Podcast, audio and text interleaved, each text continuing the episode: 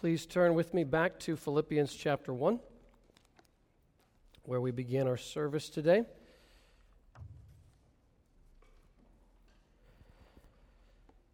If you are uh, visiting with us today, we are taking really the summer and maybe a little bit of the fall to, to work through the book of Philippians. And if you remember, uh, Paul has really been detoured. He expected to be out doing missionary work, and instead he is under house arrest in Rome, chained to a Roman soldier. In fact, many Roman soldiers that alternate throughout the day in these shifts. And you would think Paul would be quite disappointed. This is not where he planned to be. There's nothing fun from a human standpoint for Paul's circumstances. And yet he writes to the Philippians, who are also under threat of persecution and beginning to experience persecution. He writes to them to encourage them in the midst of all these uh, troubles that they are in. And so I'm going to reread today's passage. This is 127 through 24. And then as we go, I'll probably be reading and rereading verses repeatedly just to sort of help us to see them with greater clarity, I hope. So Philippians 127 through 24. Only let your manner of life be worthy of the gospel of Christ, so that whether I come and see you or am absent, I may hear of you that you are standing firm in one spirit, with one mind, striving side by side for the faith of the gospel, and not frightened in anything by your opponents. This is a clear sign to them of their destruction, but of your salvation, and that from God. For it has been granted to you that for the sake of Christ you should not only believe in him, but also suffer for his sake, engaged in the same conflict that you saw I had, and now hear that I still have. So if there is any encouragement in Christ, any comfort from love, any participation in the Spirit, any affection and sympathy, complete my joy by being of the same mind, having the same love being in full accord and of one mind, do nothing from selfish ambition or conceit, but in humility count others more significant than yourselves. Let each of you look not only to his own interests, but also to the interests of others. Okay, so let me just remind us again. In verses 12 to 18, Paul was talking about what I called his joyful present experience, right? He's talking about preaching the gospel to his guards, how the gospel's been spreading amongst the, the, the, praetorium, the Roman guards, and even people in Caesar's household are becoming believers, which I think gave Paul a certain kind of delight, right? Caesar's holding him under arrest, and he's like, I'm just going to convert the people in your house.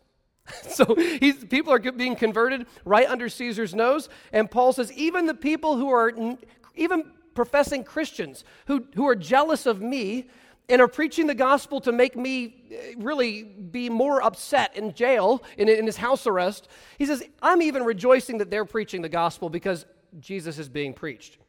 Then in verses 19 to 26, he talks about his joyful future right? So he's told you what's going on right now. He's under house arrest.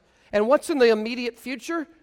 He's going to go stand before Caesar, Nero, and his elites, and he's either going to be executed for no good reason, or he's going to be set free to do more missionary work. And he says, Man, this is a, which one would I prefer? Execution to go be with Jesus, that's way better than this life. That sounds amazing. Or I get set free to continue ministry for Jesus. Well, either way, the gospel wins. Either way, Jesus is glorified. I can't even tell which would be better getting my head lopped off or setting, being set free. These are, this is a win win. And Paul is modeling for us the kind of insane gospel freedom that comes when we really sink our roots into, the, into Jesus. When we sink our roots into Jesus, nothing can go wrong, even when everything goes wrong. Think about the freedom. So Paul's, you know, the soldier is chained to Paul, saying, Paul, you keep preaching the gospel, we might beat you up some more. Paul's like, my sufferings are the fellowship of, if, if I suffer, it's fe- the fellowship with Christ's sufferings. I will know Christ better if you beat me. Like, okay, Paul, then we won't beat you. We'll let you just keep doing your thing. Well, then I'll convert all the guards. Uh, Paul, we're going to let you go free. Then I'm going to plant a church in every major city in the entire Roman Empire, from Jerusalem to Spain uh, Paul, we're going to kill you. That would be the best of all. I get to go be with the Lord. This is the one I'm living for. I haven't been able to see him. You would make my day. You sever my head, and I next thing I see, I look up and I see Jesus in, the, in person, right there, his resurrected self in heaven. And if we have gospel priorities, nothing can stand in our way when everything stands in our way.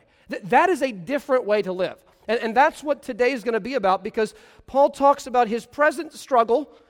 And he says, listen, if I live, it's Christ. If I die, it's even better. It's more of Christ. So I'm, I'm happy with whatever happens, but I think the Lord is going to let me go. And I think I'm going to return to you and encourage you in the faith. I think that's what's going to happen. And now he shifts focus again. So instead of talking about his current circumstances or his future circumstances, he now turns and starts directly asking the Philippians to do some things. And uh, verse 27 is really the first command in the book. And it's also, I think, the central thesis statement of the whole book of Philippians. The first half of verse 27 is the central statement of Philippians. If you want to understand this book, this statement we should just memorize. And he's been modeling this statement up until now. Here it is Only let your manner of life be worthy of the gospel of Christ. That's Philippians in one sentence. Only let your manner of life be worthy of the gospel of Christ. What does that mean?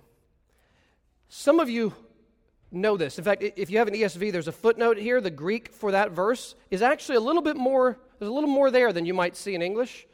Most English translations don't include this because it sounds awkward, but a literal rendering of the verse is this Only behave as citizens worthy of the gospel of Christ. Only behave as citizens worthy of the gospel of Christ. Now, I'm going to talk about a Greek word. Don't fall asleep. You ready? Okay, the, Greek word that he uses here to behave as citizens is the word politeuomai. Okay, politeuomai. Now, do you hear an English word there? Politeuomai? It's where we get a lot of words, actually, but the word politics comes from this word. The word metropolitan, uh, Minneapolis, okay, the, the, the, word polis is the root word, it's the Greek word for city.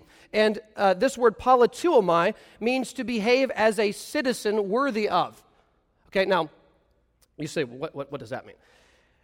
If you've read Paul's letters, he doesn't use this word very often.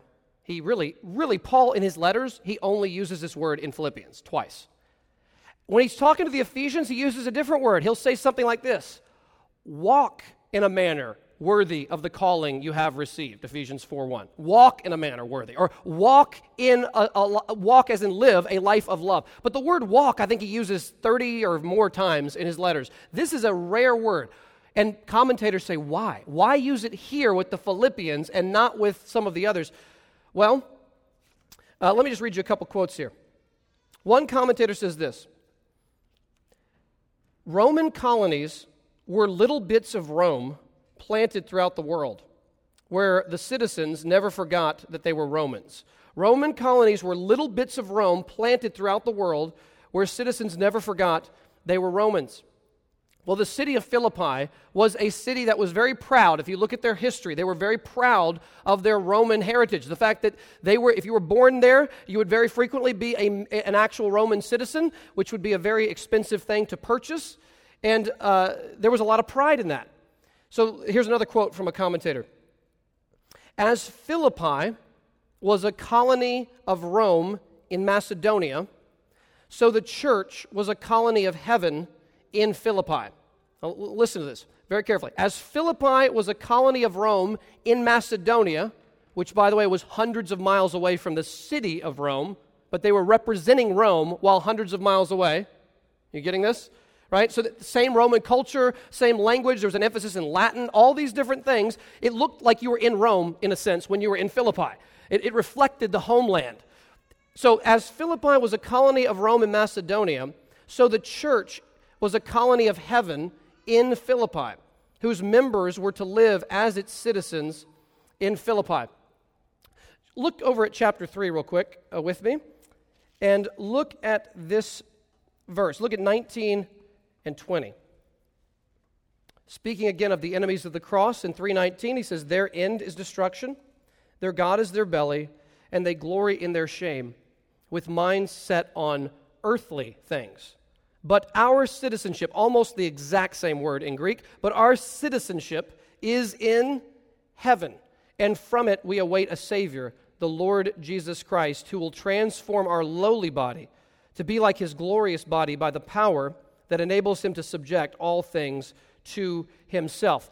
So, do you see where I'm getting the idea that the citizenship word is linked to heaven?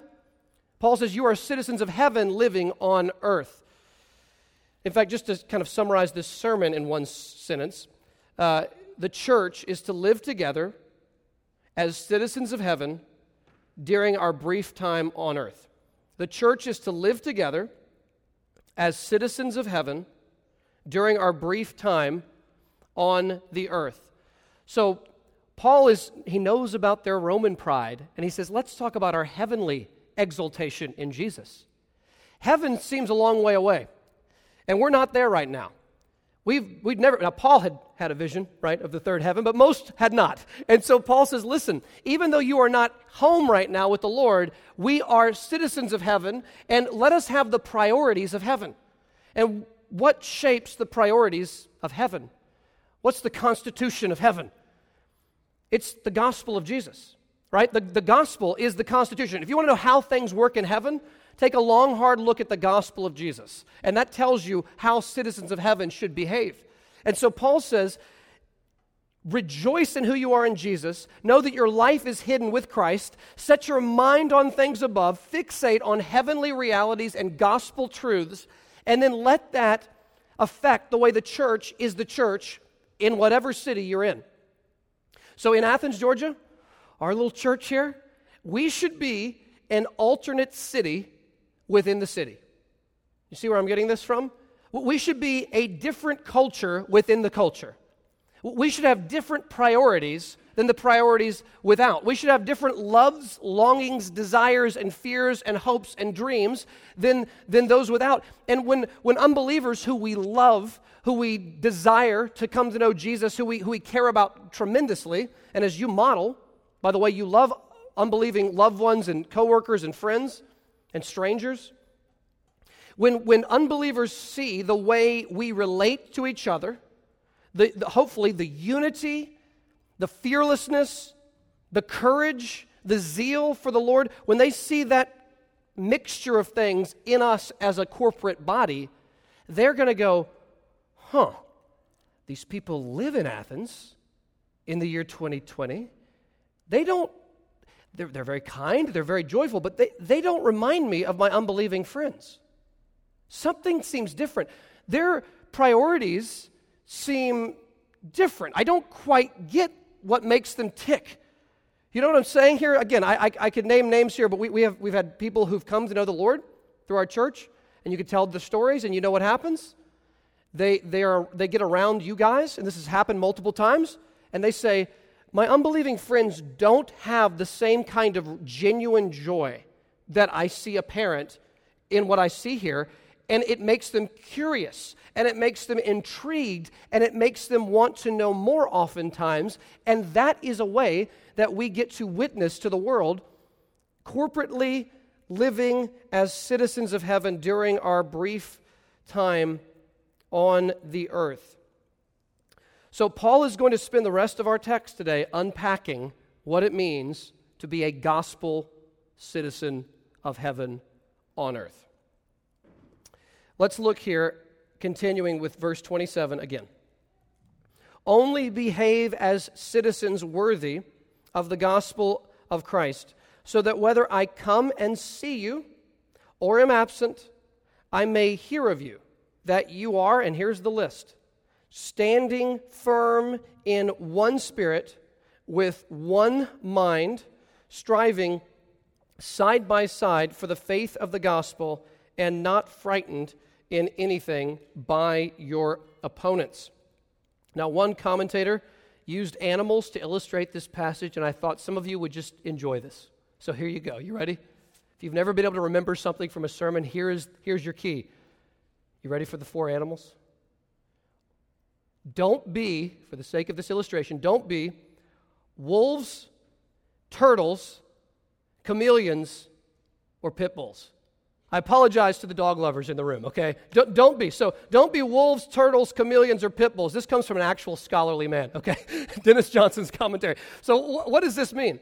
Well, in the illustration, he says, okay, if, if the culture or if persecution is sort of coming at the church, some Christians react like a, like a cornered wolf, okay? And, and just this desire with no love in the heart, just out of kind of a fearful uh, adrenaline rush, they just want to lash out and bite back. They, they just want to be hitting back as hard as possible with no grace, no gentleness ever at all, just biting back as hard as possible. And he says, We do not want to be wolves a cornered wolf who's, who, who doesn't know what to do and strikes out in some kind of anger or some kind of vengeance. We don't want to be believers who are angrily, in a mean spirited way, uh, fighting back.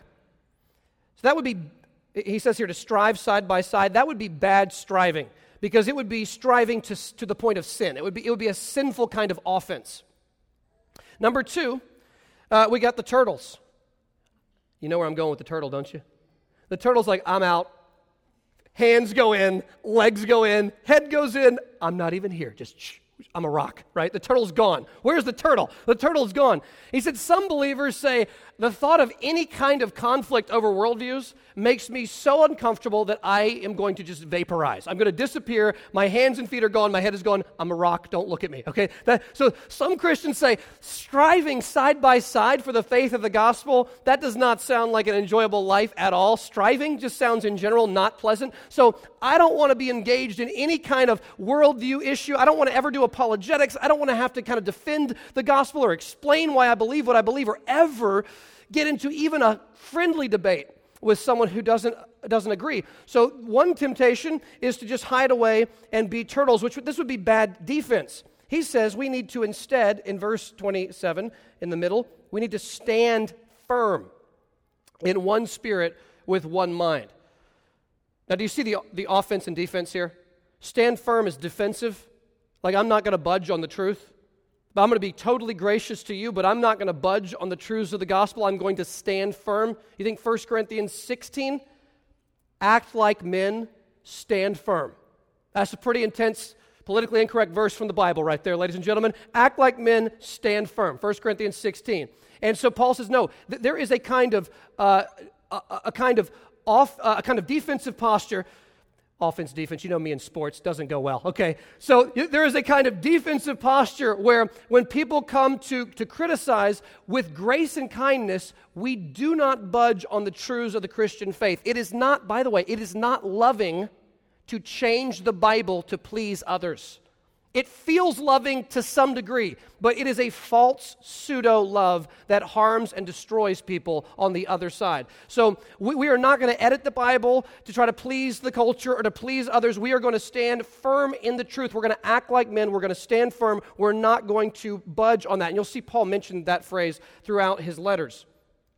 But also, we're going to strive side by side, which means we're not going to hide like turtles. And then what's the other one? Chameleons. Now, I know this is a bit of a misnomer. There's debate because people say chameleons don't actually blend into their surroundings, but just ignore the facts, okay, ladies and gentlemen? We're going to just use the legendary picture of a chameleon, the, the, kind of the way we think of it, okay? Uh, at least the way it's pictured in, in the way we think. A chameleon, you know, gets up against a green bush and suddenly it turns green, or it's against br- some brown tree bark and it sort of turns more brown. It just sort of blends into its surroundings. And uh, this is a little different from the turtle.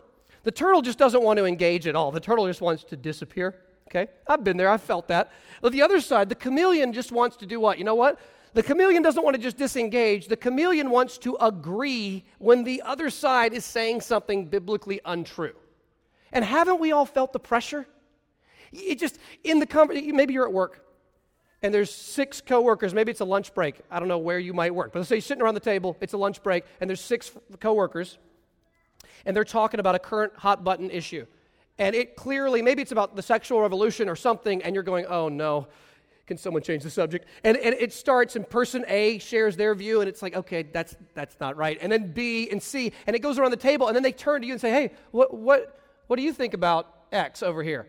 And, and you go, uh, can I just turn into the color of the wall behind me? Can I, can I just disappear? And there's going to be a temptation to say, I think, yeah, I think that's pretty, yeah, I think that's pretty much what I think, right? I mean, j- just to straight up not say what Scripture says, to be a chameleon and to just look like the people you're around. So, I mean, to put it just really directly, when you are at work, you might look, sound, seem to think like your work friends who maybe are maybe not biblically thinking, maybe. And then when you're at church, you sound like your church friends. And, uh, you know, there was kind of a joke growing up with youth group where this would be the case. You know, at school, you're one way. At youth group, you're another way. At church, you're this way. With your parents, you're this way. That's a chameleon. We, we just sort of adapt to our environment. We, we lick the finger, we, we, we find out where the wind is blowing, and then we make the same emphasis and the same way of speaking that the people around us want to make. And, and Paul says, no, no, no, no, no. We, being loving does not equal agreeing with things people say that are not biblically accurate.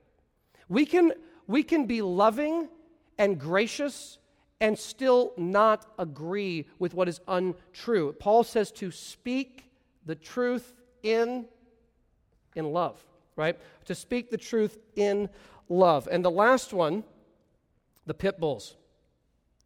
If you own pit bulls, I, am not mocking you right now, okay? But here, here's, here's the pit bulls. He says another thing that can happen when pressure comes from outside, persecution, things get interesting.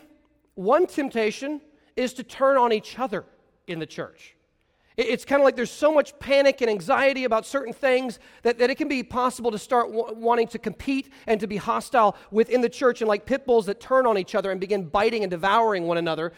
Uh, it can be dis- divisive and, and it, we can lose unity. And it appears that for the Philippians, the pit bull mentality was taking over. Because throughout this letter, Paul keeps saying, Be unified, one mind, one spirit, strive side by side. And then at the end, he says, Tell, uh, what is it, Euodia and Syntyche, these two women in the church, to agree in the Lord, because they have strived side by side with me, he says.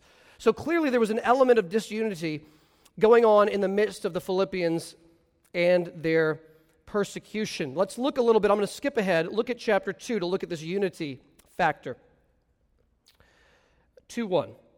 So if there is any encouragement in Christ, any comfort from love, any participation, remember that's the word fellowship, in the Spirit, any affection and sympathy, complete my joy by being of the same mind having the same love, being in full accord and of one mind. Do nothing from selfish ambition or conceit, but in humility count others more significant than yourselves.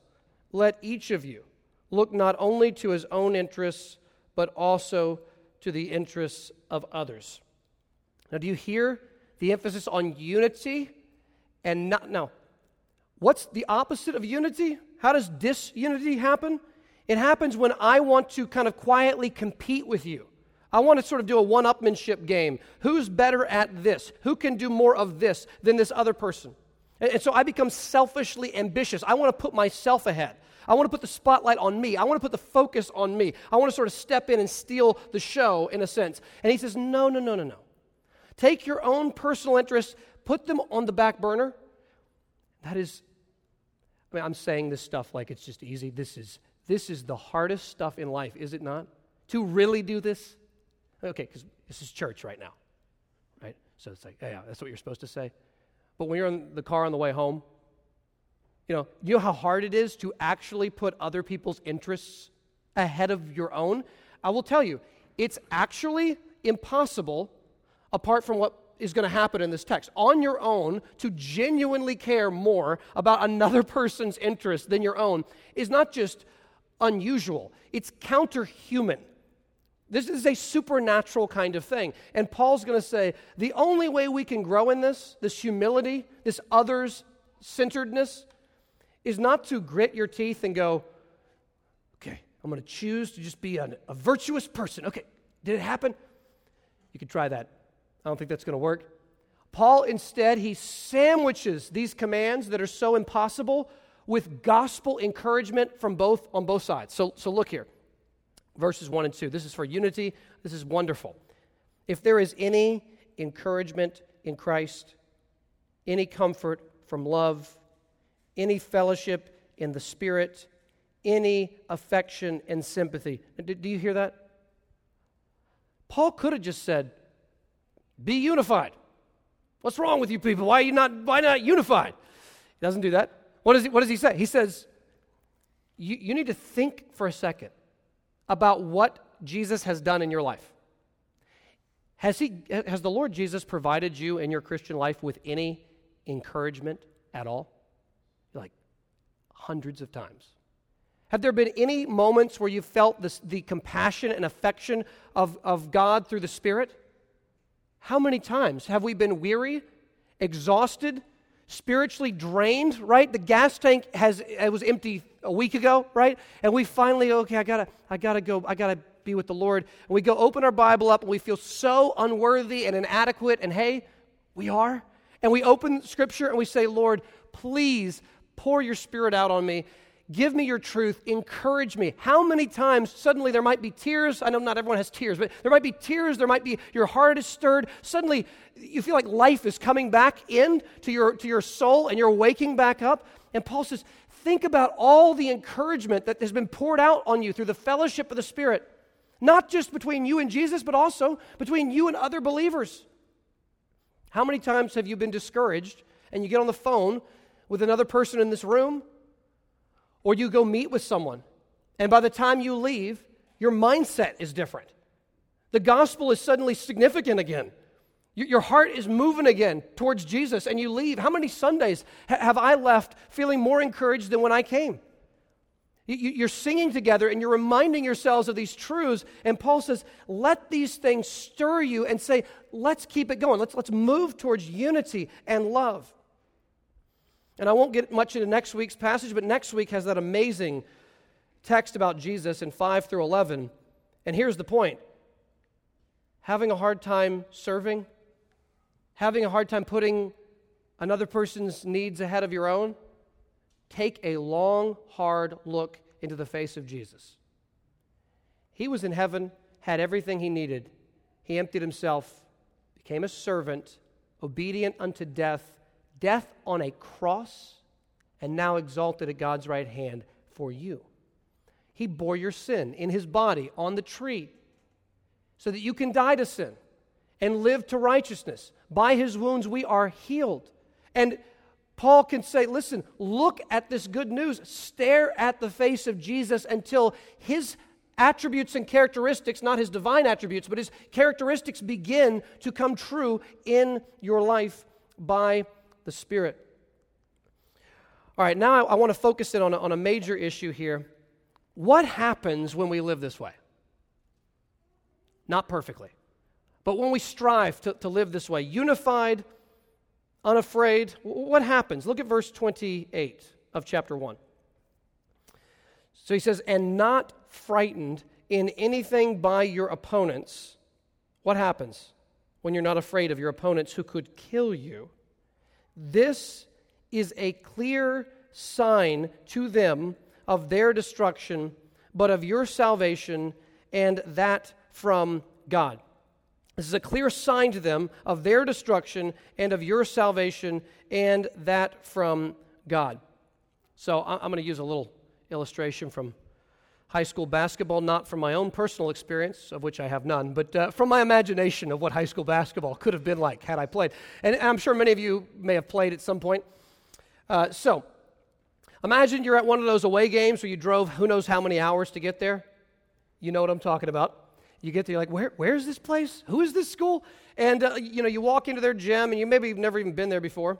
And, you know, you're wearing your jersey, and you go in there, and most of the people in the crowd are not rooting for you, right? They're, they're, they're happy when you miss. You're like, oh, that's great. So you, you, you start the game off, and, and probably somewhere along the way, there's this idea that your coach may even say this when you're at a away game something about representing your school well. You ever heard that kind of talk? So here's the point. You're wearing the jersey of the home team, the team back, oh, uh, you're, you're the visiting team, but if you're back, back home, and you go into this other place and you're there, and while you're playing, how you're playing does not reflect on the team who goes to school there. How you play has nothing to do with their reputation, their school system, nothing at all. How you play and how you conduct yourself as a player, you know, if you scream at the ref or if you throw a chair or something, you know, this is not going to reflect well on your school back where you came from. And just to give an illustration, I checked with Jerry about this. This is from a school that is from far away. That's all I know. Okay, not a local school. But th- this happened at Westminster where we teach. He has a Bible classroom at Westminster, and uh, I wish I knew what school this was. But there was, it was a tournament, I think, so there, were, there was not enough locker rooms. So one of the locker rooms was Jerry's classroom, okay, for one of the guys' teams. And uh, this, this school was in there, and I think they, had, they must have lost their game because they were not happy. Okay, and uh, one boy on the team, I have no idea who it was, took an ESV study Bible hardcover edition. You, that thing weighs 75 pounds, okay? Uh, ESV hardcover, full, large, not large print, like the normal print size, the big one. He took it and threw it as hard as he could across Jerry's room, and it hit the wall and tore a giant gaping hole the exact size of an ESV study Bible in the wall of the Bible classroom. Okay, that's a true story. I've seen the gaping hole. I think it's been fixed since then, but there was a huge hole. I actually held a study Bible, but it fit like a puzzle piece. I was like, okay, that's a true story. Uh, so he, here's the point.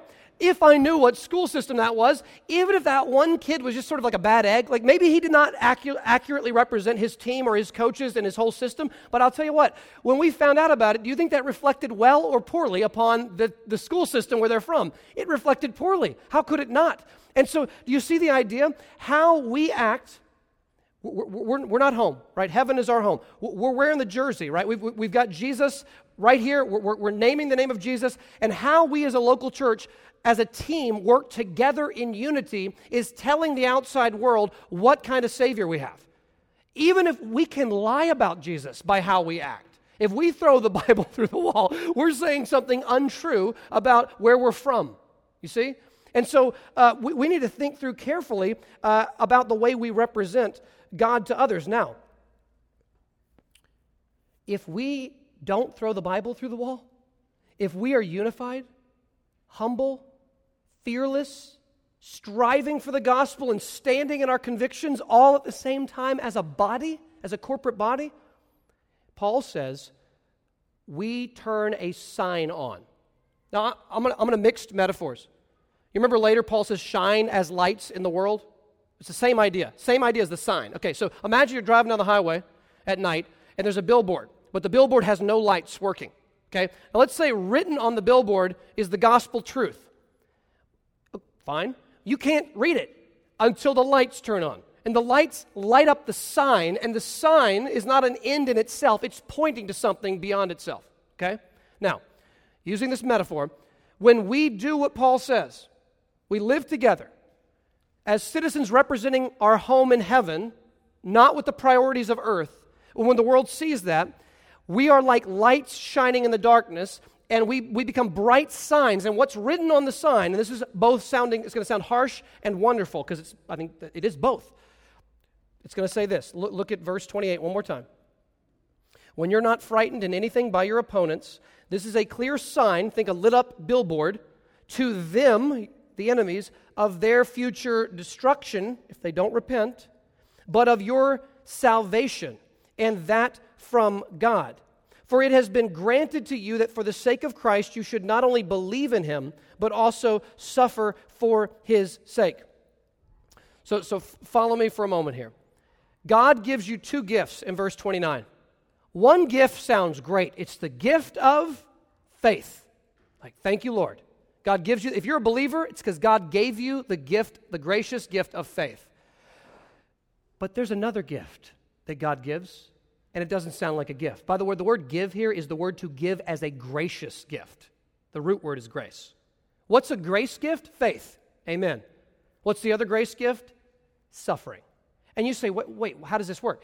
Here's the idea God gave the Philippians faith to be a believer and faith to continue as a believer and faith to stand firm in the midst of opposition. And God gave them opposition, He gave them suffering. And when those two gifts are given to us as a church, and I don't wish suffering on us, I'm not, I'm not saying we should seek it out, but it will find us out eventually, right, as we live for Christ. When, when, we are living in faith that's a gift from God and we receive suffering or opposition that's also a gift from God, when those two things collide in our life and we are able to stand firm in the gospel, unshaken by the worst kind of opposition, the sign lights up. You're hoping in something I don't understand. We're about to kill you, Paul, and you're happy about it. What's wrong with you? You must be hoping in something I don't have access to right now. You must have joy in something, stability in something, identity in something I don't yet know about. And so, what it's doing is it's showing the opponent my God that I'm relying on, my false God, is not going to save me. I'm headed for destruction. And that sign is also telling me you must be relying on the true God and you're headed towards salvation. And I'm going to come to a, a, a close here, but turn to chapter 3 because I want to see this full text, this, parag- this couple paragraphs. As you turn to chapter 3, I want you to know there's multiple rare Greek words that Paul uses in these two sections like bookends, and you'll hear some of them. But look with me to see if what I'm saying is, is being expounded on. So, verse 17 of chapter 3. Brothers, join in imitating me and keep your eyes on those who walk according to the example you have in us. For many of whom I have often told you, and now tell you, even with tears, walk as enemies of the cross of Christ. Their end is destruction, same word from the first chapter. Their God is their belly, and they glory in their shame with minds set on earthly things. But our citizenship is in heaven and from it we await a Savior, the Lord Jesus Christ, who will transform our lowly body to be like his glorious body by the power that enables him to subject all things to himself. Now, you, you still with me here? F- follow this. So, Paul's saying, Your enemies, their God is worldly pleasure ultimately.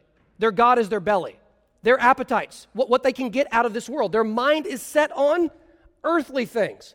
And so if they experience suffering, it threatens their God. Do you see how the anxiety just skyrockets when your God is threatened? If you're living for pleasure and you face death, you face the enemy of your God. You could lose your God. That's terrifying. And that's the way virtually all people have lived who don't know resurrection truth in Jesus.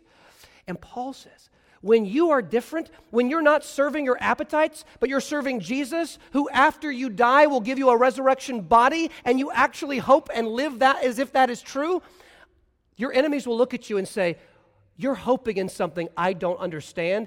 And the, the, the billboard lights up and says, Uh oh, that means I, as an enemy of Jesus, with my God as my appetites, I'm headed for destruction, but they are heading towards salvation because they have a God who actually answers the hardest questions in life. So, so to bring this to a conclusion, when we live together as citizens of heaven during our brief time on earth, when we do this with unified, fearless joy and humility, when we do that, we become a billboard as a church that lights up and tells the world Jesus is the true Savior. He provides resurrection for those who turn and trust Him and forgiveness of sins from his death on the cross, and those who oppose him will ultimately face eternal destruction outside of his joyous presence. So let's take a moment. I'll just give you a few seconds of silence. You can pray to the Lord if there's anything that's come to your mind that you would like to talk to him about, confess, and then I'll, I'll pray for us, and then we'll sing together.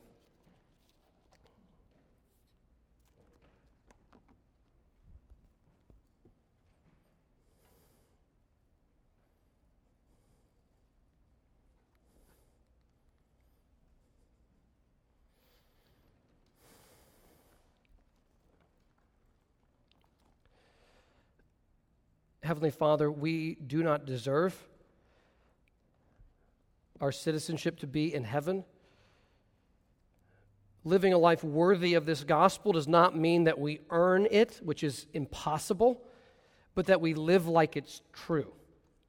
That we live like we are sinners saved by grace. That we live like we were once headed for destruction, children of wrath like the rest of mankind, but that you, in your mercy, intervened that your grace transformed us, that you gave us the gift of faith. And no doubt we will face the gift of suffering. And Lord, when the, when the gift of suffering comes, whether it be cancer, opposition, martyrdom, or something much smaller by comparison, Lord, help us in the midst of tears and the hardship and the grief of those things. Help us to be so rooted in the truth of resurrection and of the power of Jesus that we could have a genuine peace that surpasses understanding and a hope that cannot be explained by the gods of this world, so that those watching will see the billboard ignite and that they'll see they're headed for destruction, and that they need the Lord Jesus and his eternal salvation, and that many, through this church, through our church, Lord, that many would come to know you through our corporate example. we pray this in the name of Jesus. Amen.